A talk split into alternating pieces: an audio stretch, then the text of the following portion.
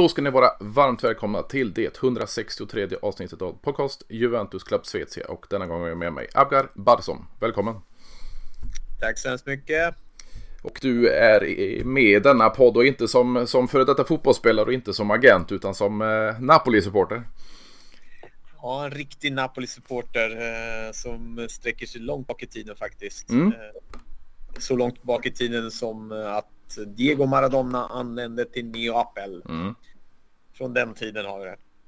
Ja, men det är härligt och då är det lite spännande. Vad har du då för relation till Juventus?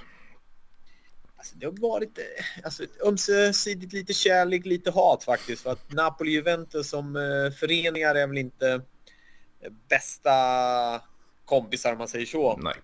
Men däremot Juventus som stor lag under en tid där Napoli varit ganska mediokert Serie B, Serie C-lag.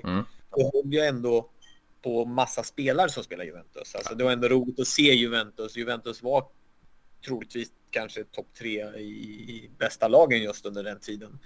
Så att jag älskar fotboll och jag är ingen egentligen som hatar lag utan jag tycker man älskar sitt lag, sen tycker man det är roligt att se på andra lag också.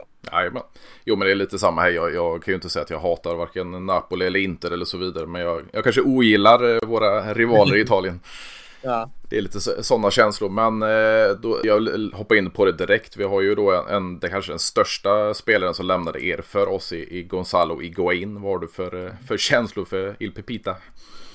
Alltså, i Napoli så var han ju älskad. Otroligt älskad faktiskt. Det ryser bara i kroppen på mig när jag tänker på när han gjorde mål och spiken skrek Gonzalo och alla skriker Higuaín. För att den känslan är ju någonting man minns med Higuaín. Det var lite konstig känsla att han lämnade precis för Juventus också. För att Napoli hade någonting stort på gång. Och Juventus de var ett bra lag, men de hade inte kanske den sista touchen då för att bli det här sista för att vinna. Jag minns det Champions League. Ska vi se nu. Nej, det gjorde man inte. Nej. Så att han lämnar för ett bättre lag. Men kanske inte så mycket bättre lag skulle jag säga. Nej, men det var ju lite så, alltså Gonzalo Higuaín i Napoli under Maurizio Sarri, det var ju verkligen spelare för tränaren och den spelstilen, och när vi fick Sarri sedermera, det var ju inte alls samma lag och inte Sarris lagbygge, så han passar ju perfekt i Napoli faktiskt. Och det är ju ofta den stora svårigheten i att hitta en spelartyp som passar in perfekt. Och det är samma sak som många nu spelar i Napoli som passar in perfekt och gör sin första säsong och gör en fantastisk säsong. Men det menas inte att du lyckas i ditt andra lag direkt bara för det. Nej, men det är ju lite som man diskuterar nu. Vi har ju våran Dusan Vlahovic då i Juventus som öste in mål i Fiorentina, men det är ju en provinsklubb så att säga, Fiorentina. Han hade sina spelare, lagkamrater omkring sig, den tränaren Italiano som fungerar väldigt väl. Nu är det Allegri boll som det kallas och en helt annan press och vikt på axlarna, så det är inte konstigt att det inte är samma målskörd så att säga.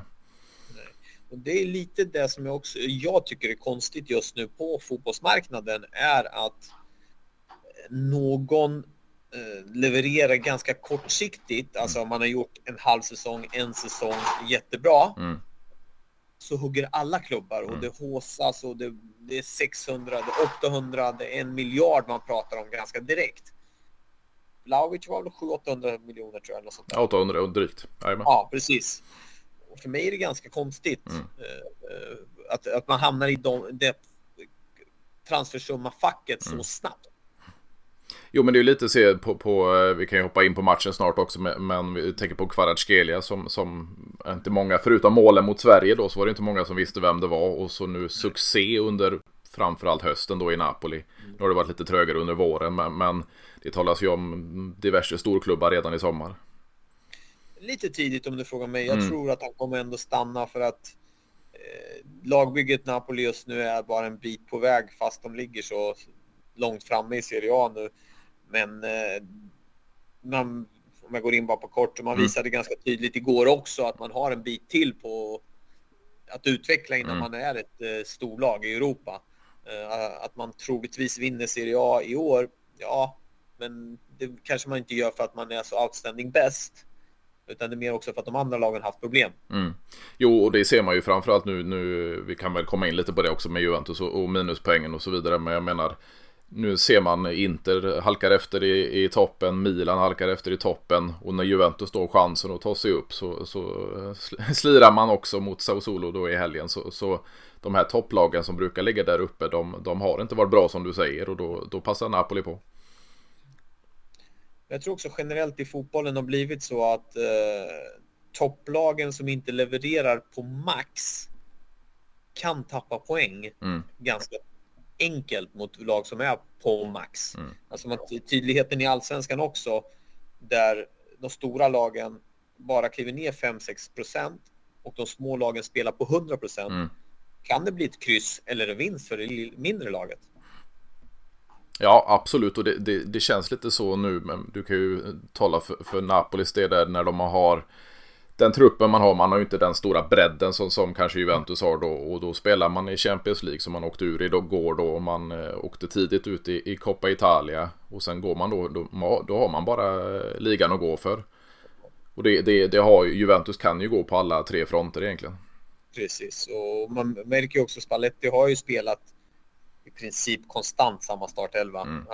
Han byter någon för att han måste nästan, inte för att det är konkurrenskraftigt nästan. Så att på det sättet är det ju. Ja, det känns lite att säga, jag vet inte vad du tänker kring Napoli, men jag har sagt det under hela säsongen. Man byter ju då, ska man ta spelare för spelare, Koulibaly blev Kim, så har vi Kvaratskhelia in, och vi har Insigne ut och Meret ut och så vidare, och så Osimhen som de har blomstrat då. När de här spelarna försvinner, nu fick vi inte se Osimhen i första matchen mot Milan. Nej. Då slirade där, nu var inte Kim med igår. Alltså när de här nyckelspelarna inte är med, räcker det för att Napoli inte ska klara? Ja, men alltså det är ganska tydligt, för att en startelva som är stark och sammansvetsad, och den spelar alltså en kontinuitet, man spelar med samma lag, man spelar med samma spelare. Det i sin tur gör ju att spelare som är bänkspelare är bänkspelare. Mm. Alltså, de spelar inte tillräckligt mycket för att vara tillräckligt bra i de stora matcherna helt enkelt. Nej, och det känns...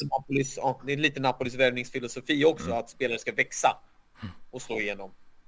Jo, men det är ju lite så här Aurelio De Laurentiis, han vill ju värva billigt och sälja dyrt, och då har en Christian Juntoli då som sportchef som är expert på att hitta de där små guldkornen lite överallt och då få in pengarna sen. Men det är ju lite tråkigt om det bara blir en eller två säsonger, att man inte bara fortsätter bygga vidare. Så är det ju, men jag tror också problemet för, jag ska säga, om man växer som spelare för stor, att man blir för stor, så blir man sugen på större äventyr, större klubbar, större internationella. Napoli är en stor klubb, alltså om man tänker på helheten, men man kan inte jämföra sig med Manchester United, Liverpool, City, Barcelona, Real och alla de här. Det går inte. Det är ett steg till faktiskt i klubb. Versioner om man säger förstår menar. Vad tänker du kring just de här till? Alltså Kvaratskhelia, Osimhen har ju varit där lite längre då, men också Kim. Tror du det blir att de stannar i Neapel i sommar, eller tror du att de flyttlasset? Nej, men jag tror de stannar. Jag tror att det krävs riktigt stora transfersummor för att de ska flytta på sig. Och får man dem, då måste man sälja. Och fotbollen är så enkelt, får ett bud som du inte kan tacka nej till, då måste du sälja. Och Koulibaly var ju lite så också. Däremot var jag lite så här, där var jag lite besviken att Koulibaly gick till Chelsea, som inte varit sportsligt i den nivån och kan vara. Hade han lämnat för United, eller inte United heller, men ett annat City eller Liverpool som var på toppen i Premier League och Champions League och så, då hade jag förstått. Men Chelsea hade inte levererat riktigt på den nivån, tycker jag, att han skulle lämna för det. Och Italien till England, det var så här lite, han ville ju inte egentligen, men ändå hamnade där. Jag hoppas inte att de lämnar i sommar, men det kan finnas att någon kanske av dem lämnar. Ja, det känns lite just Koulibaly också, alltså det var väl 8 säsonger i Napoli det blev till slut, så att han lämnar, och det kändes jättekonstigt. Sen var det ju mycket rykten som drog honom till just Juventus, och det är väl hedersaktigt av han inte går till Juventus, eller vad? Ja, alltså det tror jag ändå. Efter 8 säsonger så blir det ändå en sån känsla. Och kanske att han ville testa något annat än Italien också faktiskt, tror jag. Ja, absolut. Jag tror också det kan finnas en riktig spänning att möta de bästa lagen i Premier League varje vecka och lite sånt också. Mm. Vad känner du då om vi hoppar in lite på söndagens batalj så att säga? Alltså, ni åkte ut igår då i Champions League. Juventus har ju 1-0 i första kvartsfinalen mot Sporting. Imorgon så är det dags igen. Vad tror du att det blir för match på söndag? Alltså jag hoppas att det är kanske ett litet halvmättat Juventus efter morgondagens match. Alltså att man är mätt på att man har gått vidare med framgång. Men samtidigt är det ju ett Juventus som måste slåss för att komma till Europa igen. Napoli hoppas jag verkligen är ett Napoli som vill avsluta nu på max och topp. Och visa så här, okej, vi måste vinna Serie A, vi måste göra det med stil, vi måste göra det direkt. Okej, nu är det ju 13, 14 poäng tror jag till andra platsen och sånt där. Men hade det varit några färre poäng och några fler matcher, då hade jag faktiskt varit orolig för att hamnar man i en formsvacka och inte har de här styrkorna som kan behövas för ett storlag, då kan man verkligen hamna i dåliga tider. Men jag hoppas verkligen att Napoli visar att det är ett Napoli som vill gå ut och vinna ligan och visa att man slår de stora lagen också i Serie A. För att nu fick man Milan 3 matcher på 15 dagar där man tar bara ett kryss och 2 förluster. Och det är inte bra. Nej, och det är lite samma för Juventus. Man hade ju först Inter i ligan och sen dubbelmöte i Coppa Italia semifinaler nu. Så det blev mycket stora möten i Italien faktiskt. Och det känns ju som, jag kollar här nu, det är 13 poäng ner till Lazio. Och då är det lite intressant med söndagens match. Och nu, det kommer väl en dom ikväll verkar det som. Kring Juventus minuspoäng då. Säg att Juventus får tillbaks 15 poäng, då ligger man på en 3:e plats. Skulle du bli orolig om Juventus vinner på söndag? Nej, jag blir inte orolig. Alltså, det ska så mycket till för att då ska man gå fullt själv som lag och då ska de tappa. Det är ganska mycket poäng fast det går ganska snabbt om man tar fulla 3:or som sagt. Nej, det är för stort glapp. Alltså, jag skulle aldrig tro att de skulle kunna tappa det. Nej, alltså 7 omgångar blir det väl kvar då. Och då ska man ju ta 15 poäng minst. 5 raka vinster och så ska Napoli förlora varenda match. Så det är väl knappast roligt. Nej. Men det känns lite också så här om man tänker Juventus i dagsläget, om man tar Juventus historiskt, vad tänker de den senaste anklagelser och straff och så vidare kring Juventus? Tror du att det är för att det är Juventus, eller tror du att det verkligen är bara Juventus som ligger bakom de här konstiga affärerna så att säga? Alltså, jag tror man granskar alla klubbar som är på den storleksnivån och haft den framgången under det är jag fullt 30 år. Det finns nog många hundar begravna kan jag säga på många klubbar. Det är inte bara Juventus, det kan jag lova. Barcelona är väl också i en twist nu när de har betalat någon domare. Så att det finns säkert i alla klubbar. Däremot blir det ju så. Det är alltid en klubb som blir utredda. Det är inte alla klubbar som blir utredda, för de resurserna har man inte att kunna göra det. Så att Juventus för mig är ändå, det är mycket historia. Alltså jag har ändå en halv passion för Juventus för att det är så många fina fotbollsspelare som har spelat där. Och på det sättet så känner man ändå någonting så här för varje fotbollsspelare eller fotbollsklubb som har och spelar bra fotboll, så får man lite känslor på något sätt. Inte att man håller på laget, men att man tycker det är roligt att titta på laget. Allt från tiderna med Deschamps, Platini till Zidane, Del Piero. Själv mötte vi också Juventus i Champions League-kvalet. Så att det är mycket sådana saker som jag tycker är roligt. Och Zlatan har ju spelat där, Olof Mellberg har spelat där. Så att den också med att svenskar har spelat där, så gör det ännu mer roligare att följa ett lag. Den är också spännande. Jag tänkte på med Djurgården då, att när jag mötte Juventus, hur var det att möta ett Juventus på den tiden? Juventus på den tiden var ett respekterat storlag. Att komma ner dit och spela, det var en fantastisk känsla. Och sen att vi gjorde de resultaten var ännu roligare, som sagt. Det var ju så blodigt allvar för Juventus att de avbokade Grand Hotel in i stan till att flytta ut utanför stan och bo den kvällen. Mm, mm. Ja, det är också spännande hur det lite psykologiska spelet inför för matchen. Men det är ändå från en storlag mot Djurgården. Ja, absolut. Ja, men det är häftigt. Men då ska vi se, då var det Delle Alpi på den tiden, eller? Ja, då spelade vi på Delle Alpi, precis. Och bodde i gamla Fiat-fabriken. Som vi fick bo där. Så det var roligt faktiskt. Ja, men det måste vara mäktigt. Jag har själv varit på Delle Alpi, så det måste ha varit en upplevelse. Fotbollsarenorna i Italien är så, men de säger ju att jag har faktiskt inte varit på nya Allians, ja, precis. Men den ska vara helt otrolig faktiskt. Jo, men det måste jag säga nu som Juventino, så tycker man väl allt bra med Juventus, men att man har samlat, alltså det ligger ju lite utanför Turin i ett eget område, man köper man med alpininerna i bakgrunden och så vidare, och det ligger väldigt vackert faktiskt. Ja. Så det är en upplevelse. Ja, det är fint. Men som sagt, vad tror du om nästa säsong? Alltså det händer ju ganska mycket just nu kring båda klubbarna då, och det känns ju inte som Napoli är den klubben som klamrar sig fast i toppen kanske flera år i rad, för nu har vi fått 9 raka Juventus-titlar, och sen blev det ett Inter och sen blev det Milan och nu Napoli. Tror du att Juventus kommer igång redan nästa säsong? Ja, absolut, det tror jag. Men det beror på lite så här transferstrategin. Det jag har saknat lite i Juventus är väl att man har hämtat bra spelare men inte världsspelarna. Det är lite som jag sa innan, att det är någon som gör en bra säsong, så skulle man ha dem. Locatelli, det var... Vilka var det mer? Det var någon mer på mitten. Innan sommaren. Eller förra sommaren. Förra sommaren, ja, precis.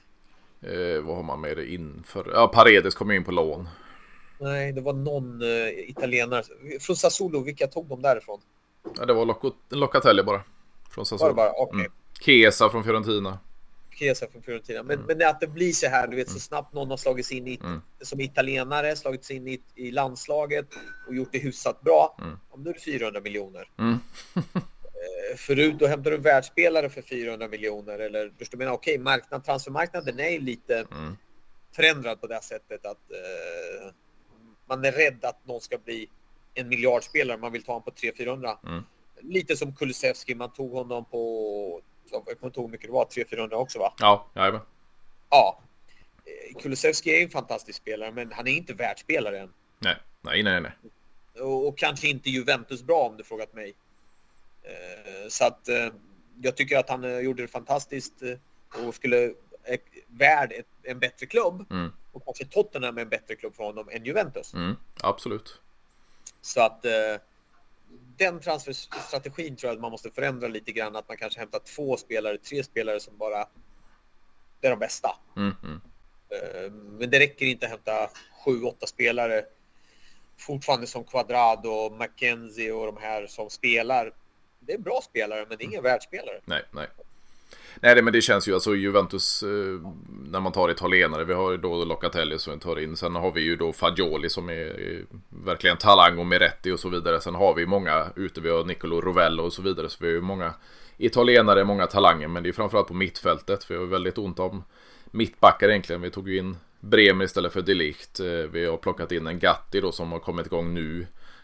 Bonucci spelar ju knappt och har verkligen tappat i karriären, så vi har ju inte många mittbackar, vi har inte många ytterbackar, och fram till så är det ju av andra, det är ju inte italienare, det är Chiesa i stort sett och Kim då, som kanske inte är av Juventus rang heller, så det är ju framförallt mittfältet som Juventus blomstrar när det gäller talanger.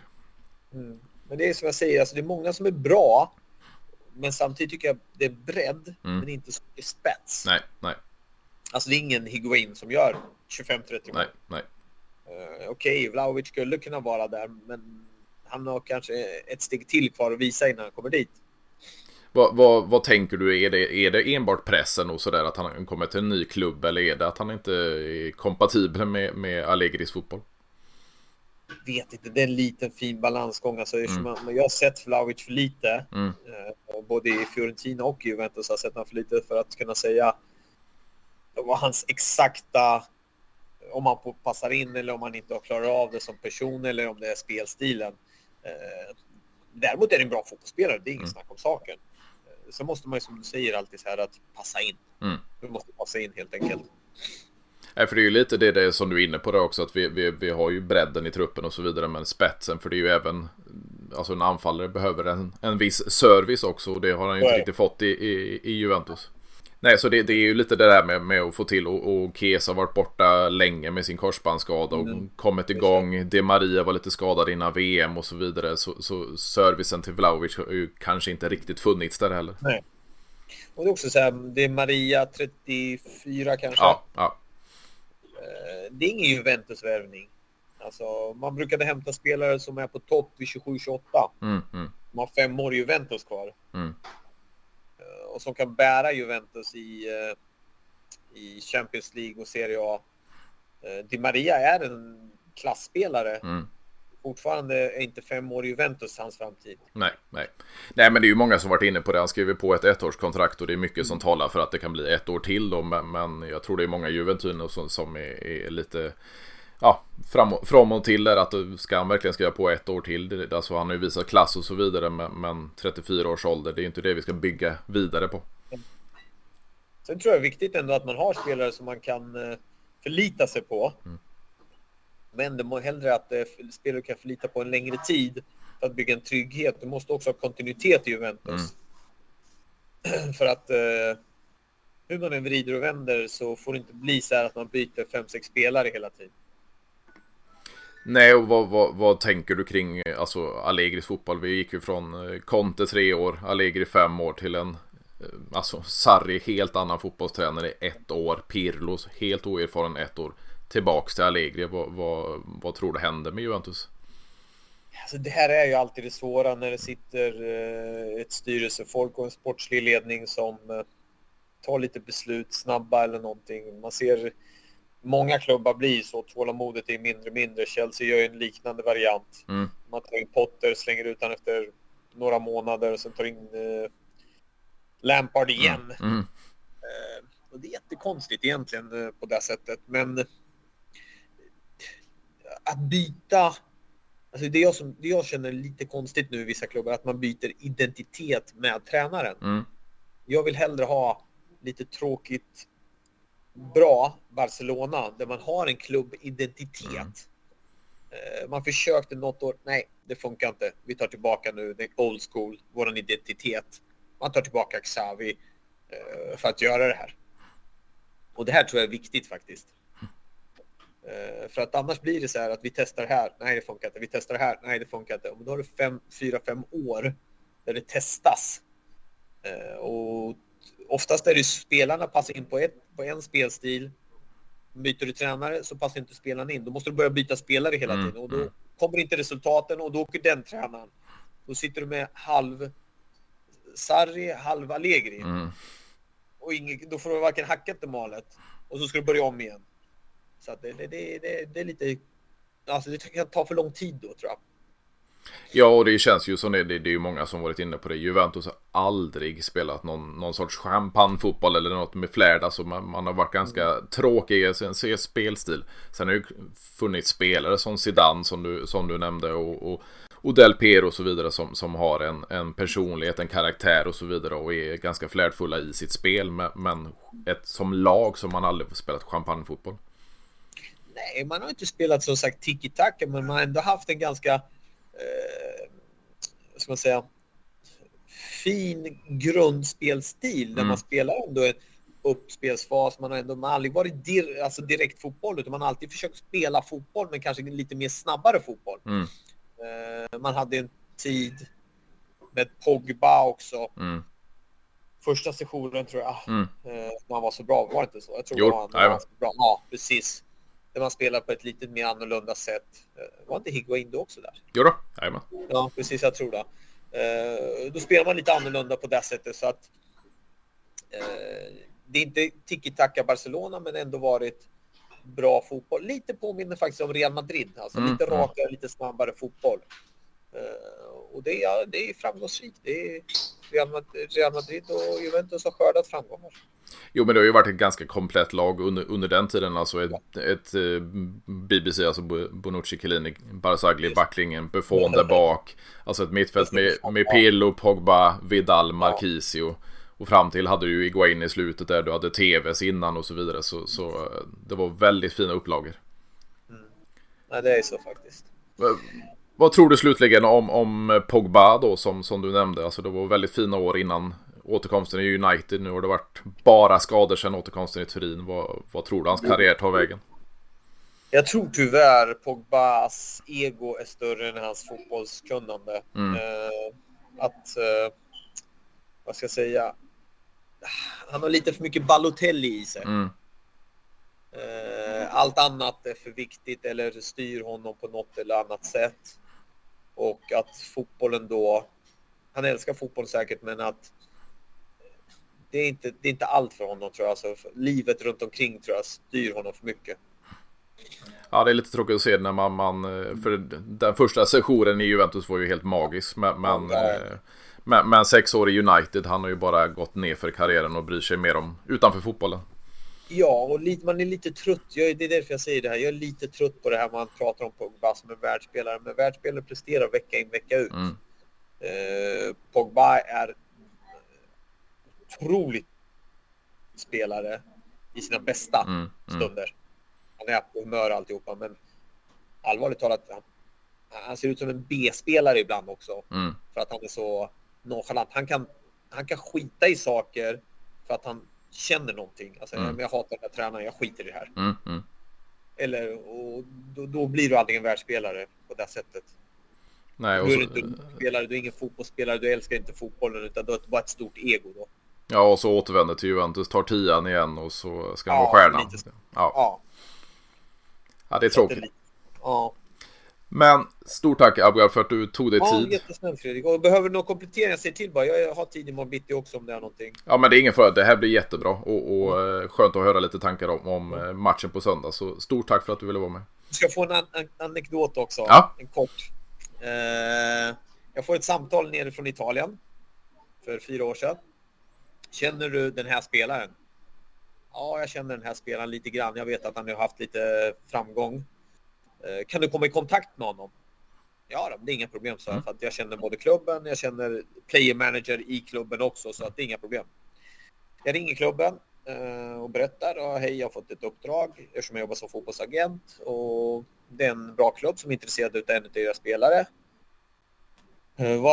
Hur känner ni? Ja, men det finns lite intresse kring spelaren, sa de. Och då sa jag, okej, men du måste vara konkret, säger de till oss, för att vi får för mycket förfrågningar. Då sa jag så här, ja, men det är en av världens största klubbar, så. Ja, men det är inga problem. Jag bara, okej, men då löser jag det. Jag fixar ett mandat bara. Så jag får ett papper. Jag skickar det till dem och bjuder in då spelaren att komma ner till klubben. Spelaren kunde inte komma, så att de ville inte släppa spelaren, utan de sa så här, ta med agenten och åk ner dit. Hans agent. Ja, men det är inga problem. Vi kan ta det som första introduktionsmöte som man bara testar. Så jag och Erling Haalands agent går ner till Turin. Nej, vi flyger ner till Milano faktiskt. Ja. Vi flyger ner till Milano, träffar Juventus sportchef. Vi får byta hotell för att det har kommit fram till att de har fått reda på att vi ska träffas. Så vi får byta hotell, så sitter vi där och diskuterar alltihopa. Då har jag allting också fortfarande på papper och på en servett som vi sitter i vår diskussion. Det roliga med det här var att det var ett fantastiskt kontrakt och vi skulle lösa det alltihopa, men Erling Haaland, hans pappa Alf Inge, ville ju aldrig ner till Italien. Han ville ju, slutdestinationen var ju Manchester City. Han ville ju till England från början, men sen tog de via Salzburg, så jättebra tycker jag också, jättebra karriärsval. Men det roliga också med den här storyn är att sportchefen i Juventus gick ut bara för några månader sedan. Sa så här, mitt största misstag var jag satt i ett möte och kunde köpa Erling Haaland för 8 miljoner euro. Ja, det är fan. Vi var ju nere och förhandlade om det här kontraktet, så det var jävligt roligt faktiskt. Fan vad kul att det var just du som var med där också. Ja, jag har det här på ett litet papper hemma, fortfarande hemramat. Fan. Ja, för det var ju det man fick höra när, att han var där nere men att han inte ville spela i U23-laget. Nej, tanken var ju så att han skulle vara tredje valet. Mm. De erbjöd han ändå att vara nummer 3 som anfaller. Men att han skulle spela i U23-laget i Serie C. Jajamän. Och för de satte in ett nytt koncept, Juventus. De ville inte låna ut spelarna. Nej. Utan de ville ha kvar dem i Juventus-andan. Att skapa Juventus-mentaliteten under Juventus-tröjan i U23. Jajamän. Att de går till Padova och spelar där. Så vi har ingen aning om vad som händer, så kommer de tillbaka och helt vilse ändå. Så att det var så, det var skoj. Ja, det var mäktigt. Nu ska jag tipsa om, men det blir en anekdot i slutet av avsnittet. Ja, precis. Det är fan vad härligt. Men stort tack, Abgar, för att du ville vara med. Det var ett riktigt skönt samtal. Tack så mycket, ha det bra. Detsamma. Hej, ciao.